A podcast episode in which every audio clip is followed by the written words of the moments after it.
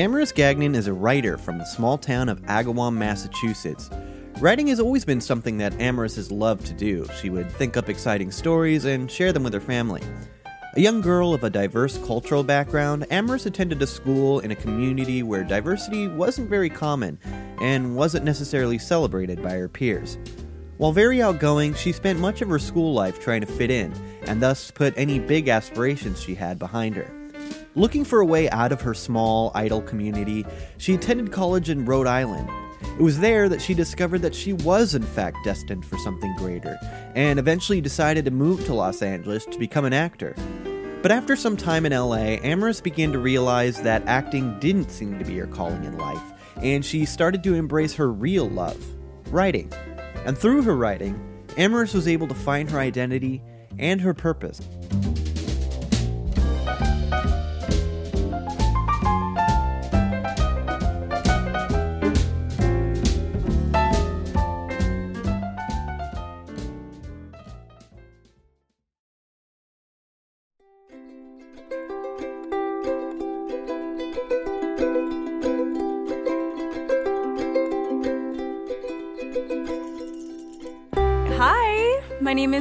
Amaris J. Gagnon. I am 24 years old from Agawam, Massachusetts. Have you heard of Agawam before? Probably not. it's like two hours outside of Boston. I feel like that's the that's always the, the question. Oh, oh, so are you from Boston? And I'm like, no, I'm from Agawam. And they're like, oh, is that near Boston? And I'm like, no, it's not. It's on the other side of the state. I, I went to uh, this this school in Connecticut when I was a kid, and uh, I was the only brown girl in the class. And uh, that's when I knew I was always different, not just because of my race, but um, oh god, it was weird. I was a weird child. You know, it, it went beyond just wearing polka dots and stripes. I was just, I was weird. I did not know how to culturally fit. But I think that birthed who I am today, not ever being able to mold into everybody else. I actually didn't start out writing. I, I actually started out singing. I, I started out by singing the Star Spangled Banner for school events and just singing all the time. But I, it wasn't necessarily a passion of mine, but that's how I started out in the arts. And then I gradually went into theater around middle school and high school, and I kept that up. But one thing that I always continued doing, even at like the age of 12, was I was always writing short stories. And I never looked at writing as a career. I, I just knew that I loved, you know, spending my weekends at 12, 13 in front of the computer writing up like science fiction and horror stories and they're terrible stories but like i would spend hours writing out like 20 to 50 page short stories and i'd be like mom dad i want to read it to you and they're like again didn't you write something like three days ago? And i'm like no mom this is this one's about a cave. This is about a bunch of girls getting lost in a cave. You gotta hear it. It's really good. And uh, and then i stopped the area of massachusetts that i live in is it's very unique it's filled with people that dream but it's filled with people that don't. So I'm constantly I was constantly surrounded by people who never saw past the state lines and never saw past the East Coast. So later on when I would turn, you know, 21 or 20 and when I realized I wanted to come out to Los Angeles, it was crazy. No one believed in me. I mean, when I was in high school, I definitely faced a ton of racism and that was that was awful high school was one of the most awful experiences i could ever talk about and i had friends i was super outgoing i did theater i acclimated myself i did okay in school but i breezed by throughout high school i was always trying to fit in because again i just don't fit in so i made a group with the you know, all Caucasian girls who didn't really understand my perspective going through life as as a minority. And I mean, yeah, I was bullied for being brown. I don't want to say black. I'm half black and half white, but I'm brown. I'm going to say brown. I was bullied for being brown. I have been called the N word in high school. I remember boys asking me if my parents were on food stamps because that's what brown people do. I remember someone told me this this I won't say his name, but I'll never forget it. He was like, "How are you in an AP US history class, Amaris? You're not supposed to be smart." And I just remember like being told these things to my face. It was it was awful. It was just awful. I, I never encountered this much hate. And I was just so lost because not only am I like facing that all the time and people always thinking they're better than me, and then on top of that, my my parents and family life was kind of crazy because they were getting separated at the same time. So there's that, and then there's not fitting into school, and then I'm just trying to fit in with these group of girls and always being called different, and then I'm just I'm just I just coasted by. I did mediocre in school, and I never really found out what I wanted to do. I actually wanted to be a cop. I was gonna be a cop. By the end of my senior year, I wasn't I wasn't a writer. I wasn't acting. I wasn't doing any of this. I wanted to be a cop because that's that's what people do. That that's an okay dream, right? So I I left. I was like, I, my grades were kind of like B C. I was like, I have no real friends here besides like I have a couple best friends, but I was like, I have no life here. My life is going to go down the toilet if I stay. So my first move was going to the University of Rhode Island for college. And I was going to be a cop. I was a psych major. And the day, I'm gonna tell you the day I realized that I was gonna do something greater, I went and auditioned for this play. And I'm, I mean, I'm an okay actor, but you know, I, I wasn't that good to get cast. I just remember the the head of the theater department told me, "What what major are you, Amaris?" And I was like, "I'm psychology." And she's like, "You need to be a theater major. You need to be here. This is what you need to do." And from then and there, I switched to theater and I started acting. And then from there, after um, doing two years at URI, I had decided that there's not a lot of film industry out here in this state. It is the smallest state in the country. And I was like, I gotta go to LA. And then I made a second big move. And I originally came here to be an actor. When I decided to come out to Los Angeles, it was a big deal. Nobody in my family had ever done it and they were like, "What do you want to be?" And I'd be like, "Well, I, I, am an actor, and that's what I want to do." And they're like, "No, no, no, you you don't know what you want to do. You're only 20 years old. You don't know what you want to do. You're gonna go out there. You're gonna fail. You, you don't even have any money, Amaris." And I'm like, no, no, no, that's okay. I'll get a job. I'll be fine. You know, I was also going to finish up school, which I did. I graduated from Loyola Marymount University, and that was that was kind of the first two years of me really discovering who I was, leaving that small town in Massachusetts, and coming out to the middle of nowhere to kind of find my path. And again, I still wasn't writing yet. I was just acting. I was still finding my passions through the arts. So I guess you could say I found myself through art.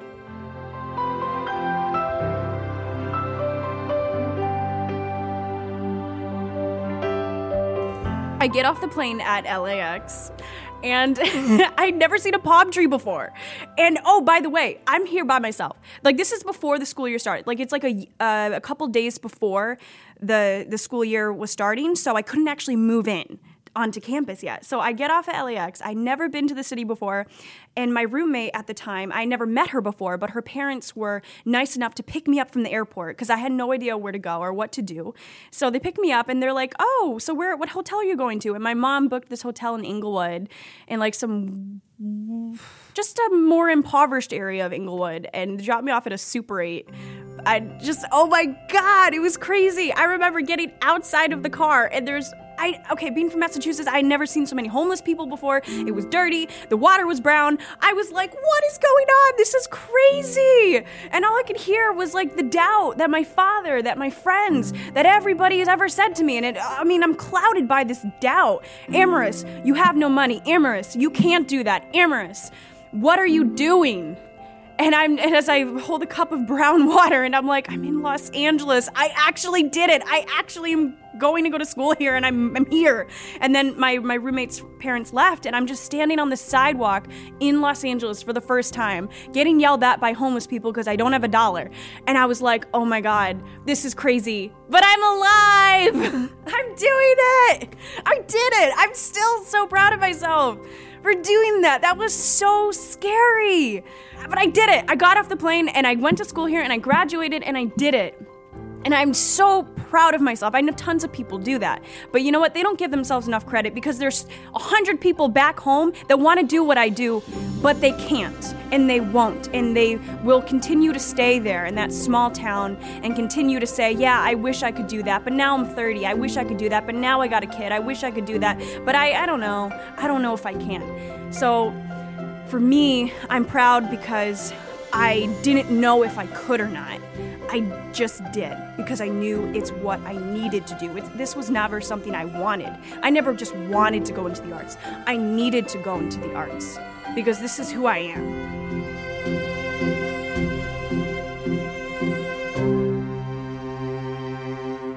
So I, was taking these acting classes and it was great. And I mean, I wasn't as good as the other kids. I mean, honestly, it's just talent, you know? It's, sometimes you got to be born with it. And I don't necessarily think I was bored with the acting talent. I think I was good enough to, you know, get on stage and put on a show, but I could never be, you know, I, I, could never be as good as them. And it wasn't about doubt. It's just, come on, like, you know, if you can do something, can you really do it? If I practice at this every day, could I maybe do it? Maybe. But it, I just was like, this is not necessarily my calling. And I remember uh, my school had this thing called the New Works Festival. And I, I remember the deadline was like in two days. And they were like, oh, yeah, you know, if you write a one act play, that, you know, it will get produced. And, um, you know, p- people will come see it. And I was like, okay. I was thinking to myself, what should I write? I'm to write a one act. I've never written a one act before. I'm to do this though. And um, I just remember what it, what inspired this one piece I wrote that got in. I wrote a dystopian piece, of course. I, I couldn't just be, you know, couldn't just write a drama. I had to write a dystopian. And um, I remember this girl. This girl told me in an Uber because she was riding with me. She was like, "You're kind of different," and then I was like, "Oh, I'm going to use that and write a story." So I wrote a, a play about a society that wears masks, and because nobody can truly be themselves. And then it got in. And then it got directed and it was great. And I was like, wow, I could be a playwright. I could I could write. I love this. I love this so much more than acting. And then I, I just started writing so much more. I was like, okay, I want to do this. I don't I don't want want to just do this. I need to do this. And then that was kind of like a like a that was a little bit of its own doubt in the back of my mind. I continued with acting, went out on auditions after I graduated, and I was out there doing what actors do and I was just slowly falling so much more out of love with it because I was like, I don't love this. What do I love? And and I, there I was like, I wasn't ready to admit that writing was it because my identity was acting. Amaris, who are you? I'm an I'm a performer. I'm an actor. I'm a stage and film actress. That is what I am. And but then came this other identity that you're like, wait a minute is are, are you sure this is who you are? I know you've worked towards this for four years, but are you sure this is who you are? And I, I, I got a lot of de- like depressed. You know, right after college, I got so depressed. I even went home. I went home. I couldn't deal with it. Like my mental, my mental health was just off the rail. I was so sad all the time because I had no purpose anymore. Acting stopped being my purpose. I was doing it, I was going through the motions, pretending that I was happy, but it was no longer what I needed to do. And I remember through that summer as I was acting, I was writing a horror screenplay. And uh, that's when there was a switch after I went home and admitted that I had failed just a little bit. But then I was like, okay, I failed. I'm home now. What am I going to do? So I asked myself, what do you want? what what do you want? And I I mean this is just kind of in my head at night, you know, when you're sitting in bed and the lights are off and you're sitting there and you're thinking to yourself, what do I want? And then I was like, I'm a writer.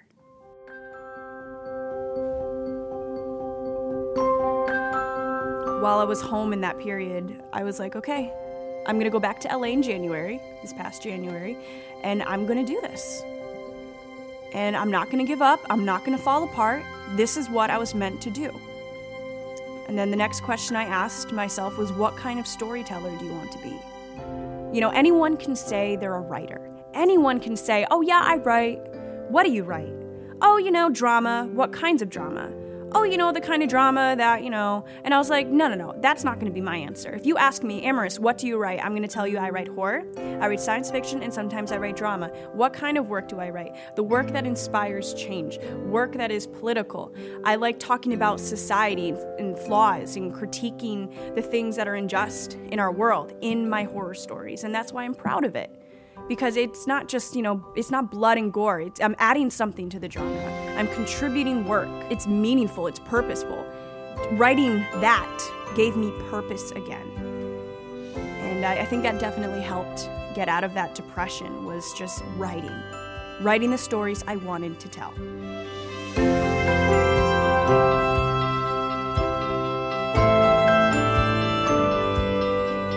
Um, this year alone, I applied to every single fellowship at all the studios, and I applied kind of within sometimes a couple weeks within the deadline. At this time, I was working, you know, full time, and I was like, okay, I'm gonna make this deadline. I don't know if it's good enough. I don't know if I can compete with those other people that have been writing for 10 years, but I'm going to make this deadline because I'm going to do this. I did specs on Crazy Ex Girlfriend and Stranger Things, and it was great. I, I didn't get it, but that's okay. I was happy that I, I motivated myself knowing that, yeah, this is probably isn't going to get in, but I it's practice. So that next year, I'm going to be more prepared when I apply for those fellowships. And I wrote those two and I wrote two other dramas, two like original dramas. But I'm just proud of myself that I, I can say, yeah, I'm a writer. I applied to six fellowships. I wrote all of this this year. And, and just mo- like being able to say that, confidently say, yeah, I did this. I'm not just a writer. What do you write? Oh, yeah, you know, I got an outline. No, like I have scripts. I'm working towards something. I'm working towards getting better.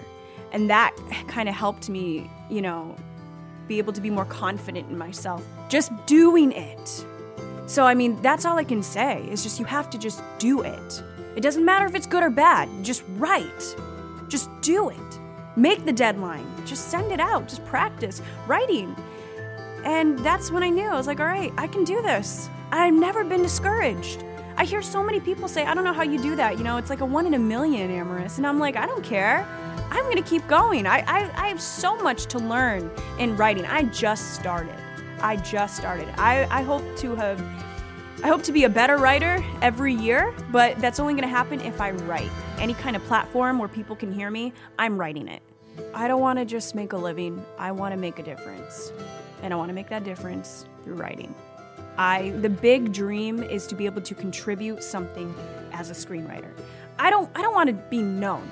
I want to be respected. I want people, you know, when I'm long gone from this earth, I want someone to be able to find my screenplays at the Writers Guild and say, I'm going to read her work so I can learn. I want people who were in my situation, kids who are growing up in, in you know, lower socioeconomic communities who have these dreams where everyone around them is telling them that they can't, but, you know, my, my goal is just to inspire others that they can and to have my work be respected and I write stories that give voices to those that aren't heard. You know, so I like, like I said, to touch upon societal issues because these topics are not being talked about. I want to create a conversation, and that's what I'm doing. It's not that I want to; I am creating a conversation through my writing, and I want to continue doing that until I get to where I want to be. One thing that I'm proud of doing is it's not just not giving up. I mean, that's, that's cliche. I would say is I learned. Okay, there's never anything you cannot learn from what you did in the past. And it's picking up that proper mindset and attitude that has helped me get to where I am now. I mean, that was just a couple months ago. But it just it's it's trying to be better than the person I was before. This week I've been teaching myself sign language. Just do what else have I not done before? You know, and it's just it's doing something different that you didn't do yesterday. Last week, I fed the homeless with Monday Night Mission, which was great. I love doing that. Love giving back to my community. So I think, you know, if, if anyone out there that you want to make a change in your life or you're unhappy, you have to do what you didn't do before. You have to do differently. You have to get up and say, I'm not just going to do this today. I'm going to do that. I'm going to get out and I'm going to go for a run this morning. It's just doing something different to help you get to where you want to be. And that has helped me now. And that's what I'm most proud of like just changing my attitude. It's not about being more positive. I hate that. It's not about being more positive, okay? It's about changing your mindset to get to where you need to be. There's no shame in feeling sad. There's no shame in saying, wow, it is raining today. You know what? It rains a lot in a lot of people's lives, and I can't stand it when people are like, you need to just get yourself an umbrella. No, get wet, let it rain. It's okay. Life is hard. But then eventually you gotta get out of bed and you gotta walk through the rain until the sun comes back out. You gotta wait for it, even if that means waiting a month or two for that sun to come back out. But that means walking through the rain. Don't be ashamed to feel sad. Don't be ashamed to feel like your life is a mess. We are all there. Don't feel ashamed. But get back out, get out of bed, and do what you need to do to get to where you're going to be. Because we're all in the same boat, we're all doing it, we're all struggling. You're not alone. But you will be alone if you don't get out of bed and you don't work towards what you came out here to do. You've got to believe in yourself. You've got to believe in yourself. No one else is going to do that. If someone asks you who you are, you better say, I am an actor, I am a writer, I'm a director, I'm whatever it is, I'm a dancer, I'm a singer. You've got to just believe in yourself and to work toward it. If you don't, you're not going to get anywhere. I understand it's hard. I grew up poor, but that means you got to work like a full time job and make your money to get that plane ticket. You could go to college, you could do what I did, but that doesn't necessarily have to be your path either. Just the first thing you have to do is believe that you can, because there's going to be so many people who are going to tell you you can't, not because they truly believe you can, but because they can't. They can't get on that plane and do what you're doing. They can't write, they can't direct, they can't think of the stories that you're thinking of to do. Because they can't, they tell you you can't, and you can't, you cannot believe that. You cannot hear that. You have to tune it out and you have to say, I'm gonna do something great. And then you have to do it. You have to do it. If you wait too long, you're gonna keep telling yourself you can't do it. I think the biggest thing, the biggest thing that kills success is not failure, it's doubt. I have doubt. I still have doubt. I'm gonna walk out of here and I'm gonna have a little bit of doubt, but then I'm gonna say, okay, I'm putting that in my back closet and I'm not gonna have doubt right now. I'm gonna keep going. I'm gonna go in my car and I'm gonna go home and I'm gonna work on the script I'm writing right now because I believe in myself. And it is so important, just that, to have that confidence within yourself when everyone is saying you can't do that. You're, you you can you don't even have to talk, you can say anything back to them. You're just gonna say to yourself, "Don't worry, because I can, and I will, and I'm going to." And if I could say something to myself back when I was 16, I would say, Amaris, none of these people matter. You spent years trying to fit in with these people that will never, ever call you a friend, that will never look at you as equal. You spent so much time trying to mold in with everybody else when you should have just been discovering you. I wish I had done that path of self discovery earlier. I wish I could have believed in myself. I had such low self esteem that I was hanging out with these people that never liked me. You never liked me, and I just kept standing there as you're making fun of me for being black, asking me if I can swim, asking me if I eat chicken and Kool Aid, and I'm laughing with you because I can't stand on my own. And I wish I could tell myself, 16, 17, 18 year old Amaris, you can stand on your own. And in two years, you will. You can do what you want to do. You can write. You can act. You can be great. And I never thought I could. So I was like, I was, I'm gonna go stay local. I'm gonna go be a cop or something. I don't know. And I'm just so, pr- I, I just want to say, Amaris, one day you're not going to care what any of these people think. You're not even going to care what your family thinks. You're not, you're going to actually leave your friends behind and you're going to go into a city you know nobody at and you're going to thrive. And I've hit obstacles and I've hit rock bottom, but I still got back up. Amaris, you're going to get back up. You're going to be fearless. You're going to do exactly what you set out to do. So don't give up keep going. And by the way, high school does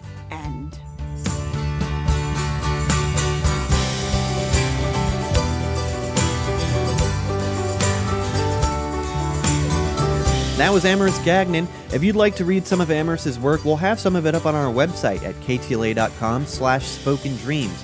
As always, you can also follow along with me on the Spoken Dreams Facebook page and on Instagram and Twitter at Spoken Dreams Pod. You can also send me an email at spokendreams at ktla.com. If you like this episode, let me know by leaving a review on iTunes, Google Play, Podbean, or wherever you get podcasts. And don't forget to subscribe while you're there. That's it for this episode of Spoken Dreams. As usual, I'll be back to bring you a new story next Monday. Until then, break a leg.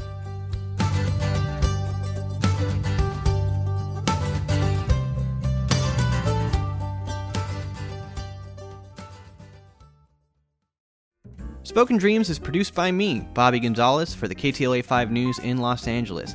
Executive producers are Olsen Ebright and Jason Ball. And I'd love to hear from you. Tell me what you thought of this week's story, or even tell me your own story. You can shoot me an email at spokendreams at ktla.com.